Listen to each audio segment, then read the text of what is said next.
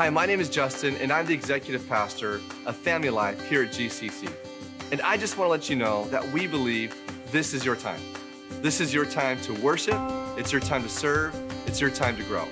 And I want to take just a moment to let you know what your next steps are. At the end of every service, we do something called Gen in 5. It's where we take just five minutes to talk about who we are as a church. We also have something called Connect Class, where we go in depth and we talk about the DNAs and the values of who we are. If you want to serve, we have something called Behind the Scenes Tour, where you can do just that. You can go behind the scenes of who we are as a church and find out where your spot is. And finally, we would love to connect with you as you connect with Christ at our Next Steps area. So no matter where you're at, we cannot wait to see you. Well, good evening and Merry Christmas to everyone. Welcome, welcome, welcome, everybody. Uh, if you are a little kid or a big kid or a really big kid and you don't have one of these incredible activity sheets, uh, we want to make sure that you get one. And so if you could raise your hand right now, if you walked in, you're like, I don't want one, sir, you are 43 years old and there are no kids around you. You, you know, that's weird. You, it's not that long of a service. You can do this, man. Go ahead and raise your hand. We got some folks that are walking down and they can hand one out. Uh, we want to make sure that you guys get one of these and you get all the clues for uh, what we're talking about here in just a, a few moments. Uh, I want to welcome you. We, it's so good to light the Christ candle, the Christ King candle, with everyone tonight. Uh, Jesus is King, but he's got a name that is used a, a little bit less. There, there's, a, there's a name that comes from Isaiah about Jesus that we do not use all the time, but it really shows up this time of year. It's the name Emmanuel. Emmanuel simply means that God is with us. It's this incredible name about the character and intention of God to be a God who is with us. He is a with us kind of God.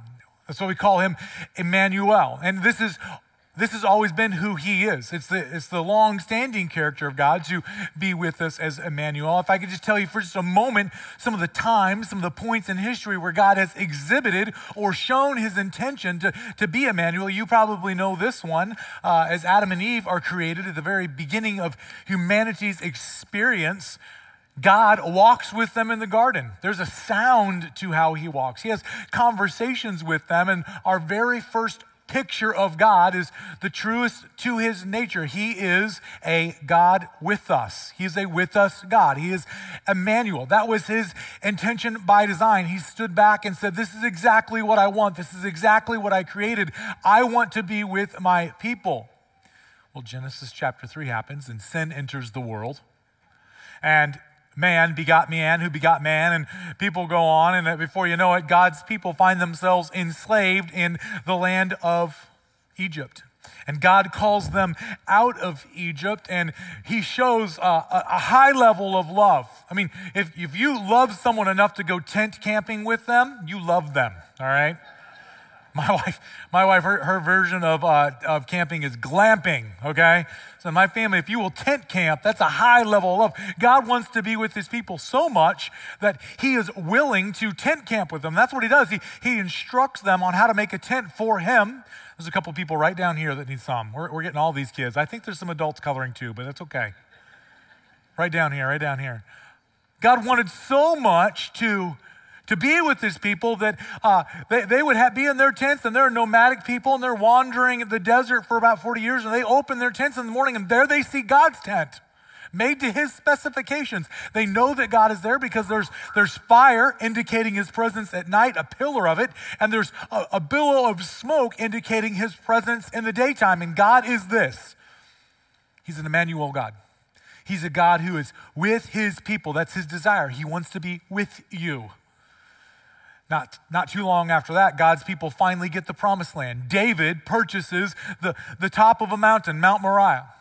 And his son Solomon builds a temple there, and God inhabits that space. And he is Emmanuel with his people there. God's people walk away, and the, the temple is destroyed. But Ezra and Nehemiah come back, and they rebuild those walls and that temple. And that is the temple that Jesus would walk into and preach and teach in.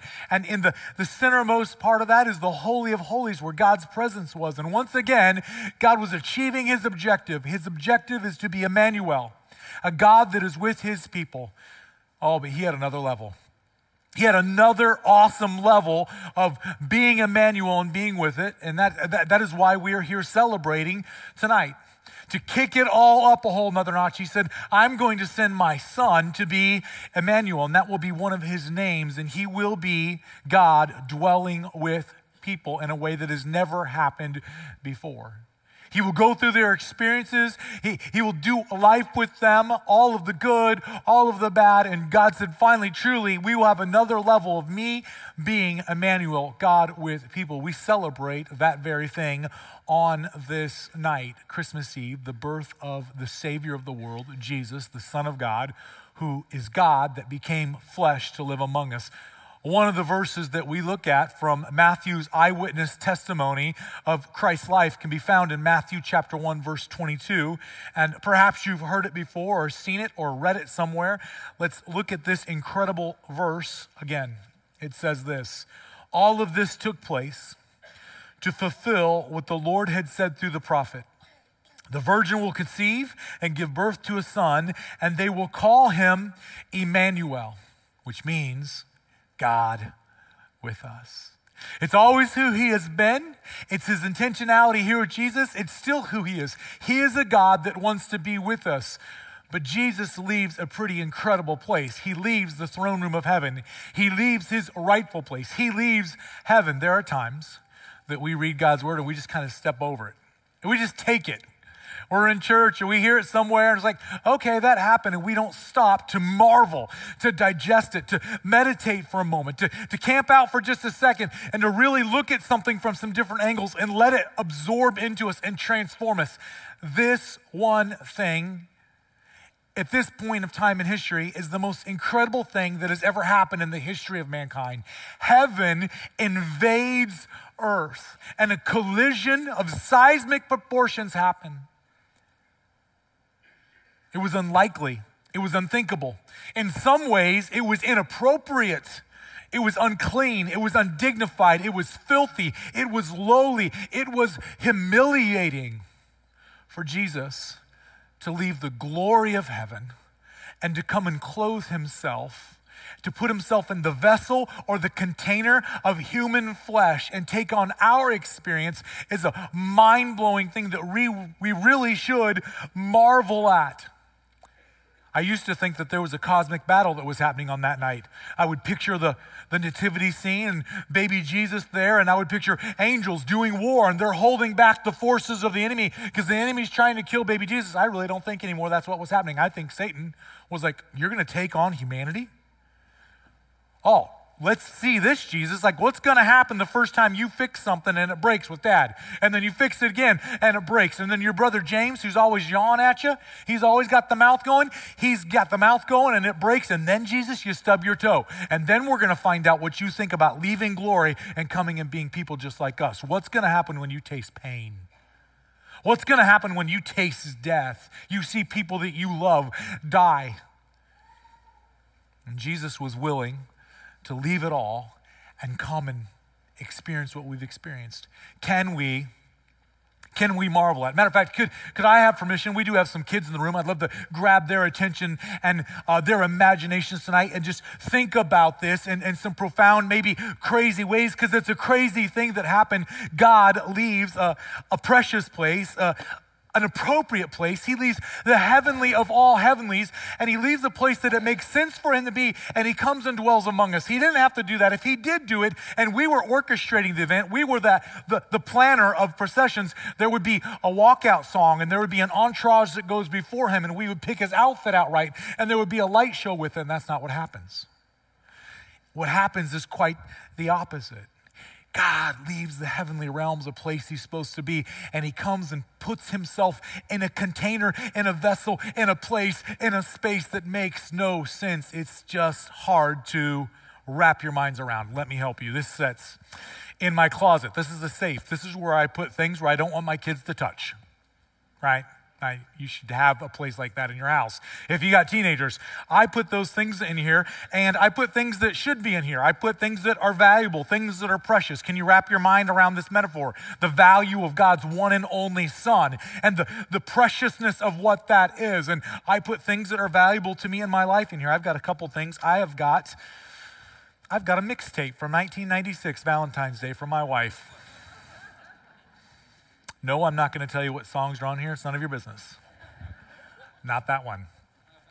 That's in there, and that makes sense. Uh, I want to keep it safe, so I keep that in here. Another thing I keep that's just really precious to us, they're, they're in this uh, little napkin folded up. These are our original wedding rings. I wear a rubber one so I don't lose this finger doing crazy things, and my wife wear one, she wears a different one she likes. And so um, we.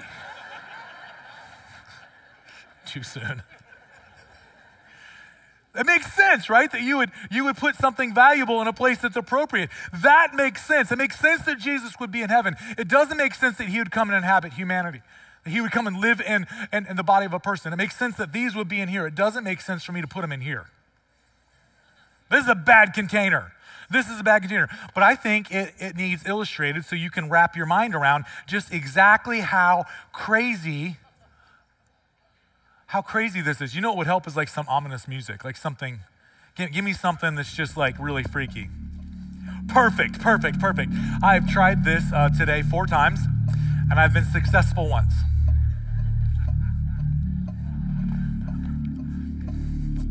Okay, because I'm a nice person. You look really worried. I'm gonna give you that. You're probably fine. It's not gone much past right here. Pretty much this seat gets ruined every service. You should just listen. Uh, we get all the kids in here and I start playing with swords. Guys, don't try this at home with anything in your dad's garage, okay? Now, everybody, it makes sense. It makes sense for this to be put in a safe place. What doesn't make sense Makes no sense at all that you would take something like this that's valuable and you store it in a place like this. That makes no sense at all. It's a dumb container. It's, it's a crazy prop. It makes absolutely no sense at all. Exactly like Jesus leaving the heavenly realms. See, it's a bad container. It won't keep. It's temporary. It's got a shelf life. It makes absolutely no sense. I, I think that we need to push it a little bit further because we've got to wrap our minds around. Sometimes we just step over stuff and we say, oh, yeah, God comes and he just becomes a person. He lives with us. I completely get it. We don't get it. We don't get it. We need to marvel at how incredible this is and what it means for us. I got some other things that are really meaningful to me in my life in here. I've got uh, car keys because I'd like to be able to drive home at, home at some point tonight. I've got a cell phone that never stops ringing.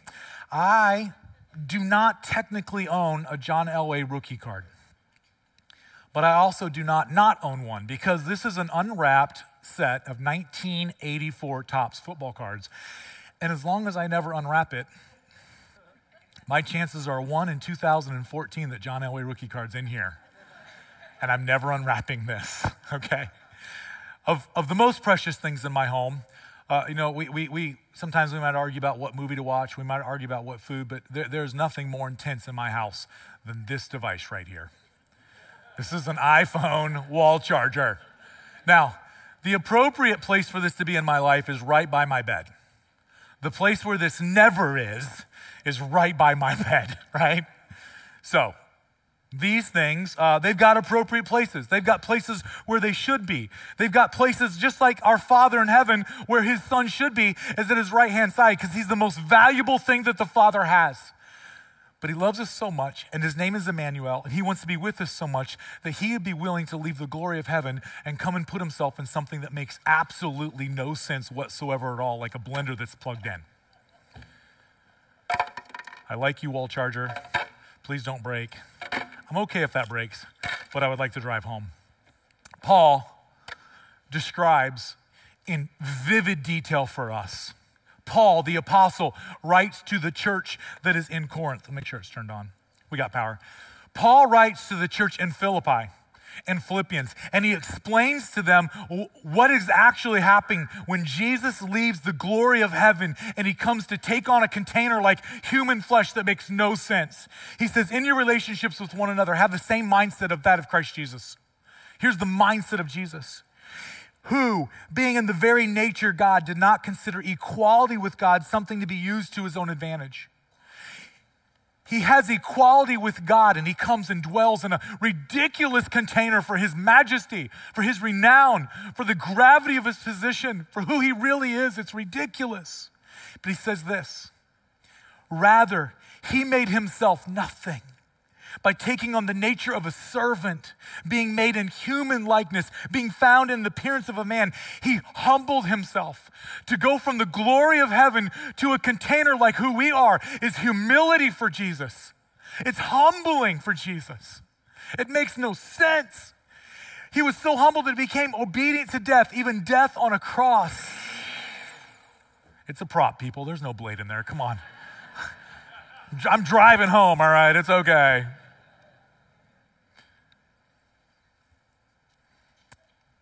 I think, because I do this, like there's, there's this natural desire in all of us for a really a really beautiful Christmas Eve service at seven o'clock on this night that, that comes once a year that we would see a manger scene.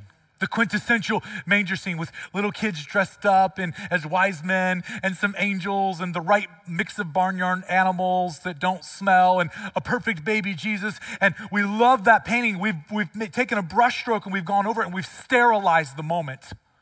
And we've taken all of the awe and all of the mystery out of it for this very reason, because that moment is something that we can control. This baby Jesus can be held and put down for a nap, or you can get him a setter and go out and hit the town. We like that version. But in fact, it was crude. In fact, it was, it was honestly, it was disgusting. Isaiah says it was lowly in position. It was beneath him. I've got some things here that we use every now and then, uh, some things that are important. And these are things that should be in an appropriate place, like Jesus was in heaven. It's, it makes sense. I've got passports here. I've got my wife's social security card. It'll be fine, babe. Uh, I've got our birth certificates. I've got our will. I mean, the people, they, they find out they get our kids if something happens. This, this, is, this is stuff right here. And, you know, my wife's like, hey, honey, where did you put that stuff at? I'm like, oh, babe, it's upstairs. I get it. Someone say that, that, that is totally gross and inappropriate to have that have any part of what is supposed to be a really beautiful Christmas Eve service that glorifies Jesus. If you are saying in any part of you right now that this right here makes absolutely no sense, then you are right on track with what God's trying to say in this verse. What God is trying to say on this verse is something is happening that is out of the ordinary, that is beneath my son, that makes no sense at all, and man cannot comprehend it. It is amazing. It is beautiful. It is majestic. But get this it is crude and it is gross. It was disgusting. It was beneath him. He left a high position. And we've got to marvel at it for this reason it's explained in his name. There are no lengths that the Son of God will not go to to get to you because his name is Emmanuel and he wants to be with you. He's a go with you God. I talk to my boys. They're, they're young and they tell me they're cool, so I have to believe them. And I said, hey guys, uh, what is like the shoe of the season? Like, you know, what is what is the coolest shoe that's out there? I want to make sure all the all of the young millennials in the crowd just really get how epic this is that Jesus comes to become flesh. And we really kind of like grapple with it in, in a new and intense way. They're like, Dad, I'm thinking they're gonna say Air Jordans because I'm old. They say, Dad, the coolest shoe, the most difficult shoe to find right now is called a Yeezy. Okay? It's with the Y. It's a Yeezy. Made by Adidas. Adidas. The I can't even say Adidas. Whatever. It's like the, come on. Kanye West, the famous rapper, has designed these. And uh, I'm like, well, great, guys. I'm just going to pick them up. They're, Dad, you don't get these at Wawa. Okay? They're, they're hard to find. found a pair.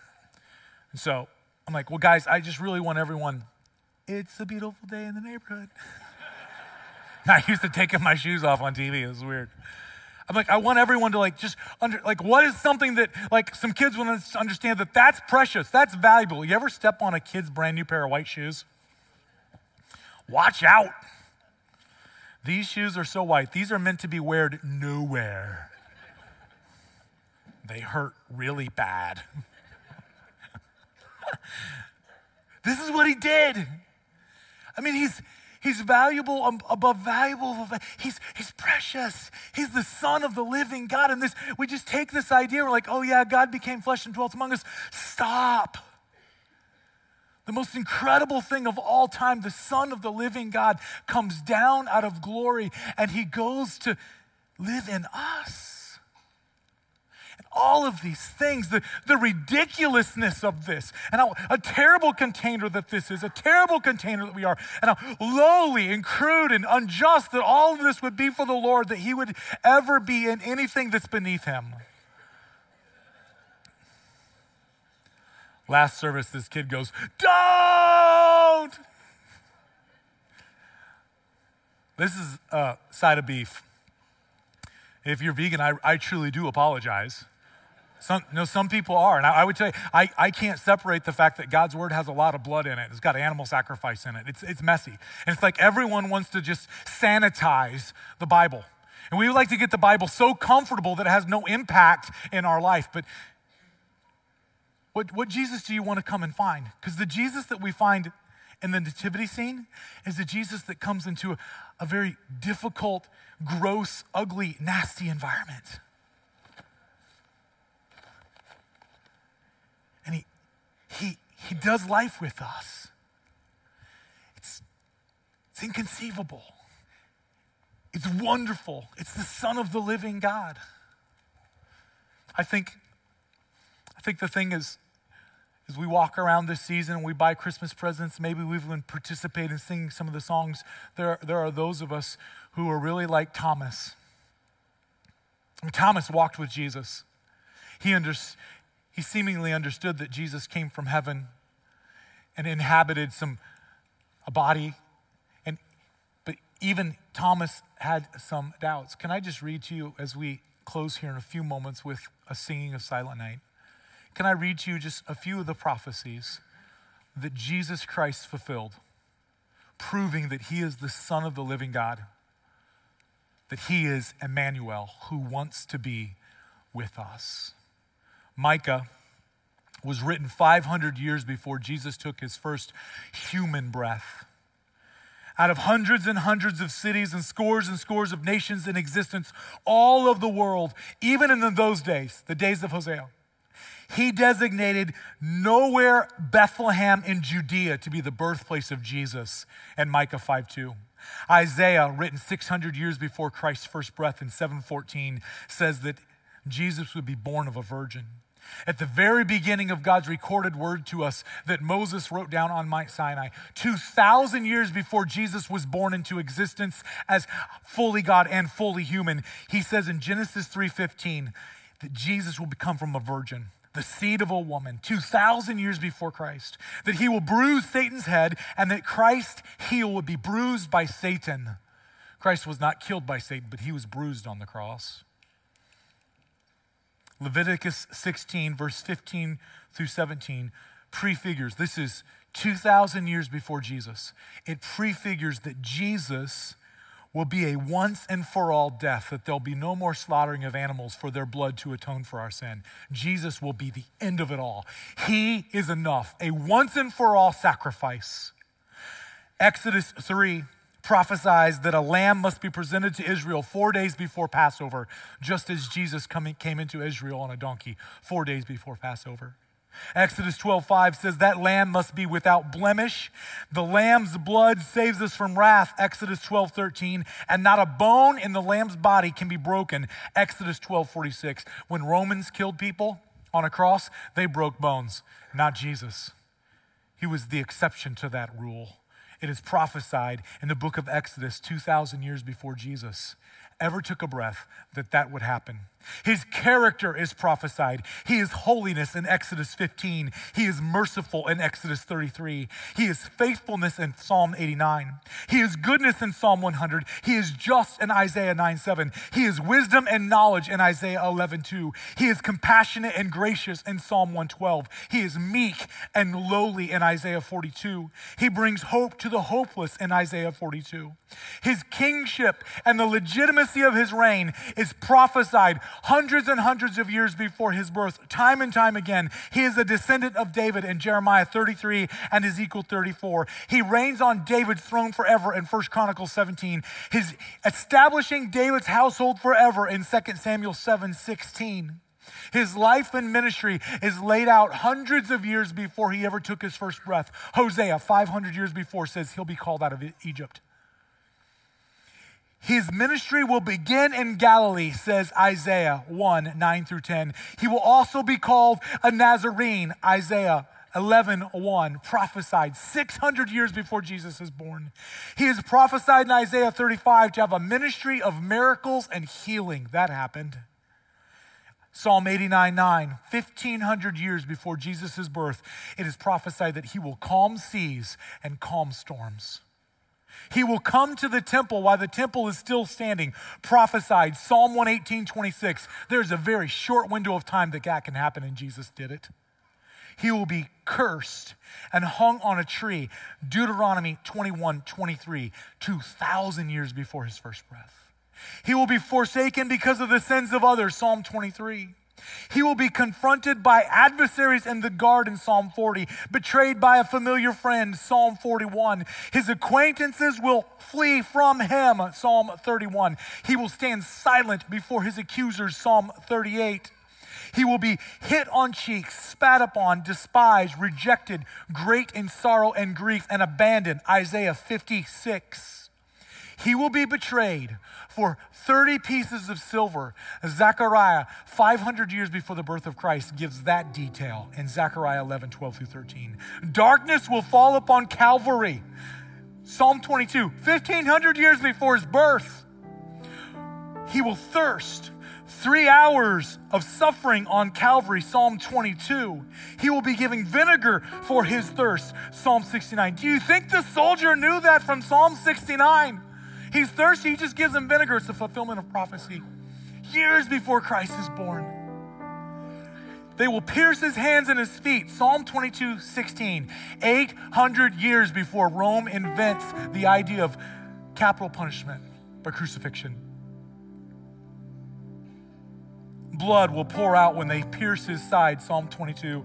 They will strip him before the stares of men, Psalm 22. They will divide his garments. He will own the title king. That happened.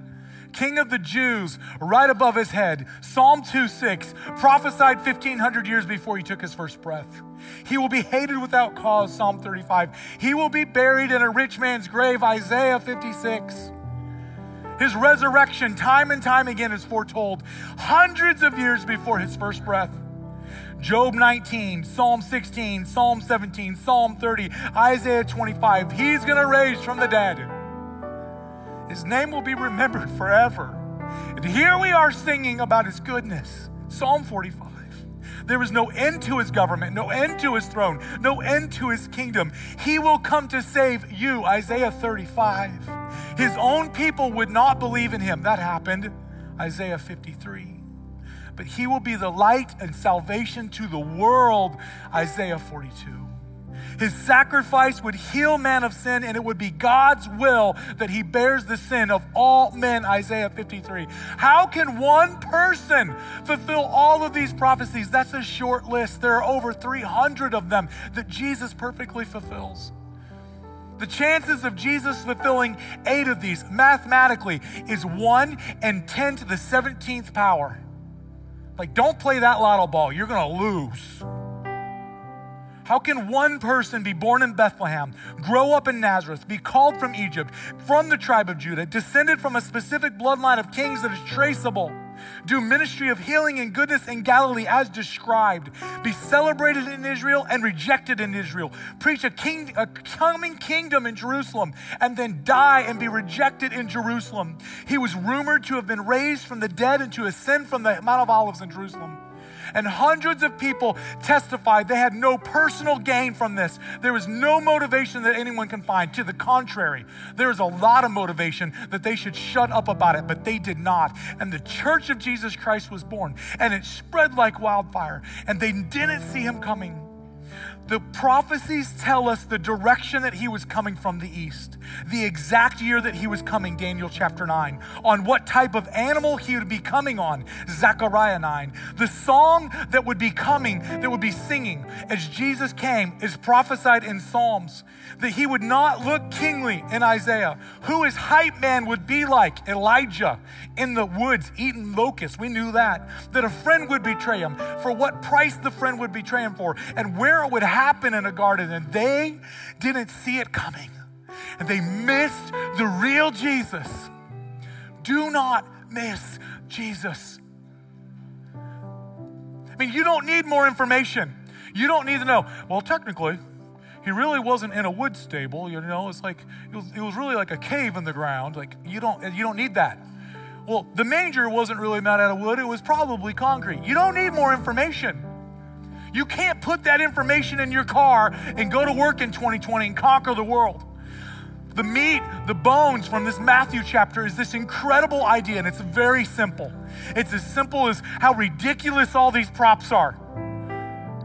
That Jesus came from heaven and he came to be in a container that was unsuitable for him and beneath him for one reason because he desperately loves you. And his name is Emmanuel. And his desire is to be with you. And there's no lengths that he won't go to to be with you. Don't miss an opportunity this Christmas season. Not to see some made up version of Jesus that makes you feel good or someone that you can control, but to see the King of Kings and the Lord of Lords who desperately just wants to be with you. Over the course of the next 24 hours, as, as the sun moves and the time zones change, the world is going to be singing to the glory of Jesus Christ. In over 300 known languages, the song Silent Night will be sung. It was first sung in 1818. It actually happened because a river rose in Austria and the river water came into the church building and it busted the church organ. There was a young preacher in that village and he had penned a poem about the holy night of Jesus' coming to and be with us. And he went to the next town over to an older preacher that had a guitar and said, Help me, man. Christmas is coming. I got to have a song. And Hans Gruber put the, the tune to Silent Night. And it's been sung. It's being sung right now. Don't miss the opportunity to join your voice with the world as the world cries out at the birth of a Savior. It's amazing. It's unthinkable. It's, it's actually crazy. But He did it because He wants to be a God is with you. Our team's going to help us light candles. They're dripless candles, which means they're probably going to drip. Amen. So don't burn children, okay? Be careful. We're not worried about the seeds, kids we care about. We're going to sing three verses. On the third, we're going to hoist them as high as we can. Let's join all creation in praising Jesus. Would you stand and